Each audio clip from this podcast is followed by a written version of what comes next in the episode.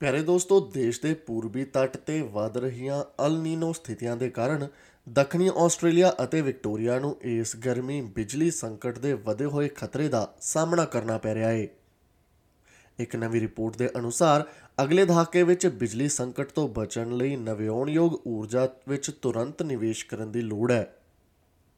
ਪਾਰਸ ਨਾਗਪਾਲ ਦੀ ਜ਼ੁਬਾਨੀ, ਇਸ ਮੁਤਲਕ ਪੇਸ਼ ਹੈ ਇਹ ਖਾਸ ਰਿਪੋਰਟ।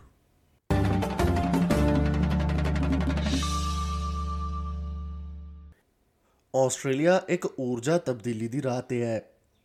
ਦੇਸ਼ ਦੇ ਕੋਲੇ ਨਾਲ ਚੱਲਣ ਵਾਲੇ ਪਾਵਰ ਜਨਰੇਟਰਾਂ ਵਿੱਚੋਂ 62% ਅਗਲੇ 10 ਸਾਲਾਂ ਵਿੱਚ ਬੰਦ ਹੋਣ ਅਤੇ ਨਵਿਆਉਣਯੋਗ ਊਰਜਾ ਦੇ ਪ੍ਰਚਲਨ ਦੀ ਭਵਿੱਖਬਾਣੀ ਕੀਤੀ ਗਈ ਹੈ।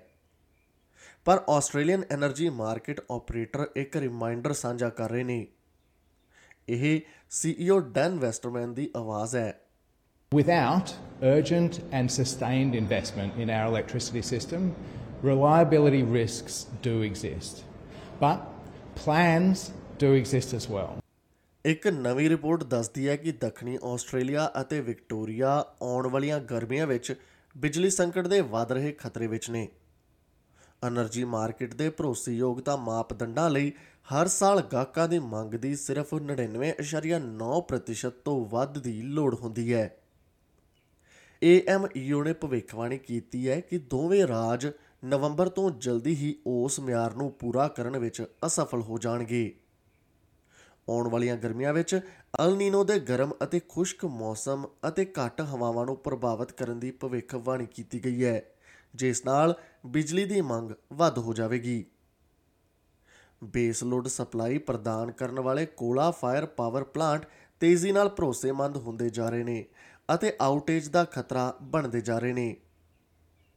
ਸ਼ੈਡੋ ਊਰਜਾ ਮੰਤਰੀ ਟੈਡ ਓਬਰਾਇਨ ਇਸ ਨੂੰ ਸਰਕਾਰ ਦੀ ਊਰਜਾ ਨੀਤੀ ਦੀ ਅਸਫਲਤਾ ਦੇ ਤੌਰ ਤੇ ਦੇਖਦੇ ਨੇ Australia lights out.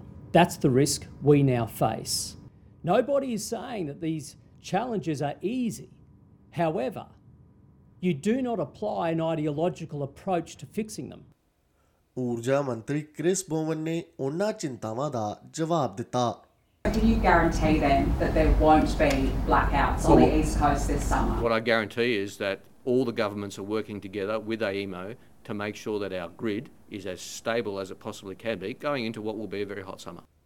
New South Wales ਨੂੰ 2025 ਤੋਂ ਅਤੇ ਕੁਈਨਜ਼ਲੈਂਡ ਨੂੰ 2029 ਤੋਂ ਭਰੋਸੇਯੋਗਤਾ ਮੁੱਦਿਆਂ ਦਾ ਸਾਹਮਣਾ ਕਰਨ ਦਾ ਅਨੁਮਾਨ ਹੈ ਪਰ AEMO ਜ਼ੋਰ ਦਿੰਦਾ ਹੈ ਕਿ ਇਸ ਦੀ ਭਵਿੱਖਬਾਣੀ ਰੂੜੀਵਾਦੀ ਹੈ ਅਤੇ ਪਾਈਪਲਾਈਨ ਵਿੱਚ ਯੋਜਨਾਬੱਧ ਨਵਿਆਉਣਯੋਗ ਪ੍ਰੋਜੈਕਟਾਂ ਲਈ ਖਾਤਾ ਨਹੀਂ ਹੈ ਪਰ ਊਰਜਾ ਮਾਹਰ ਐਂਡਰਿਊ ਸਟਾਕ ਦੱਸਦਾ ਹੈ ਕਿ ਇਹਨਾਂ ਵਿੱਚੋਂ ਬਹੁਤ ਸਾਰੇ ਪ੍ਰੋਜੈਕਟ ਦੇਰੀ ਦਾ ਸਾਹਮਣਾ ਕਰ ਰਹੇ ਨੇ So we've made good progress, but the pace has really slowed over the past year or two. We need to put our foot on the accelerator. Um, we've got to have governments, communities, and the industry working together to remove the roadblocks to investment.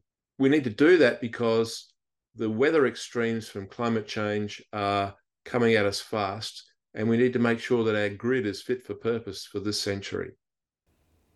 ਇਹ ਜਾਣਕਾਰੀ SBS news ਤੋਂ ਨਵੀਨ ਰਜ਼ੀਕ ਦੀ ਮਦਦ ਦੇ ਨਾਲ ਪੰਜਾਬੀ ਭਾਸ਼ਾ ਵਿੱਚ ਪਾਰਸ ਨਾਗਪਾਲ ਦੁਆਰਾ ਤੁਹਾਡੇ ਅੱਗੇ ਪੇਸ਼ ਕੀਤੀ ਗਈ ਹੈ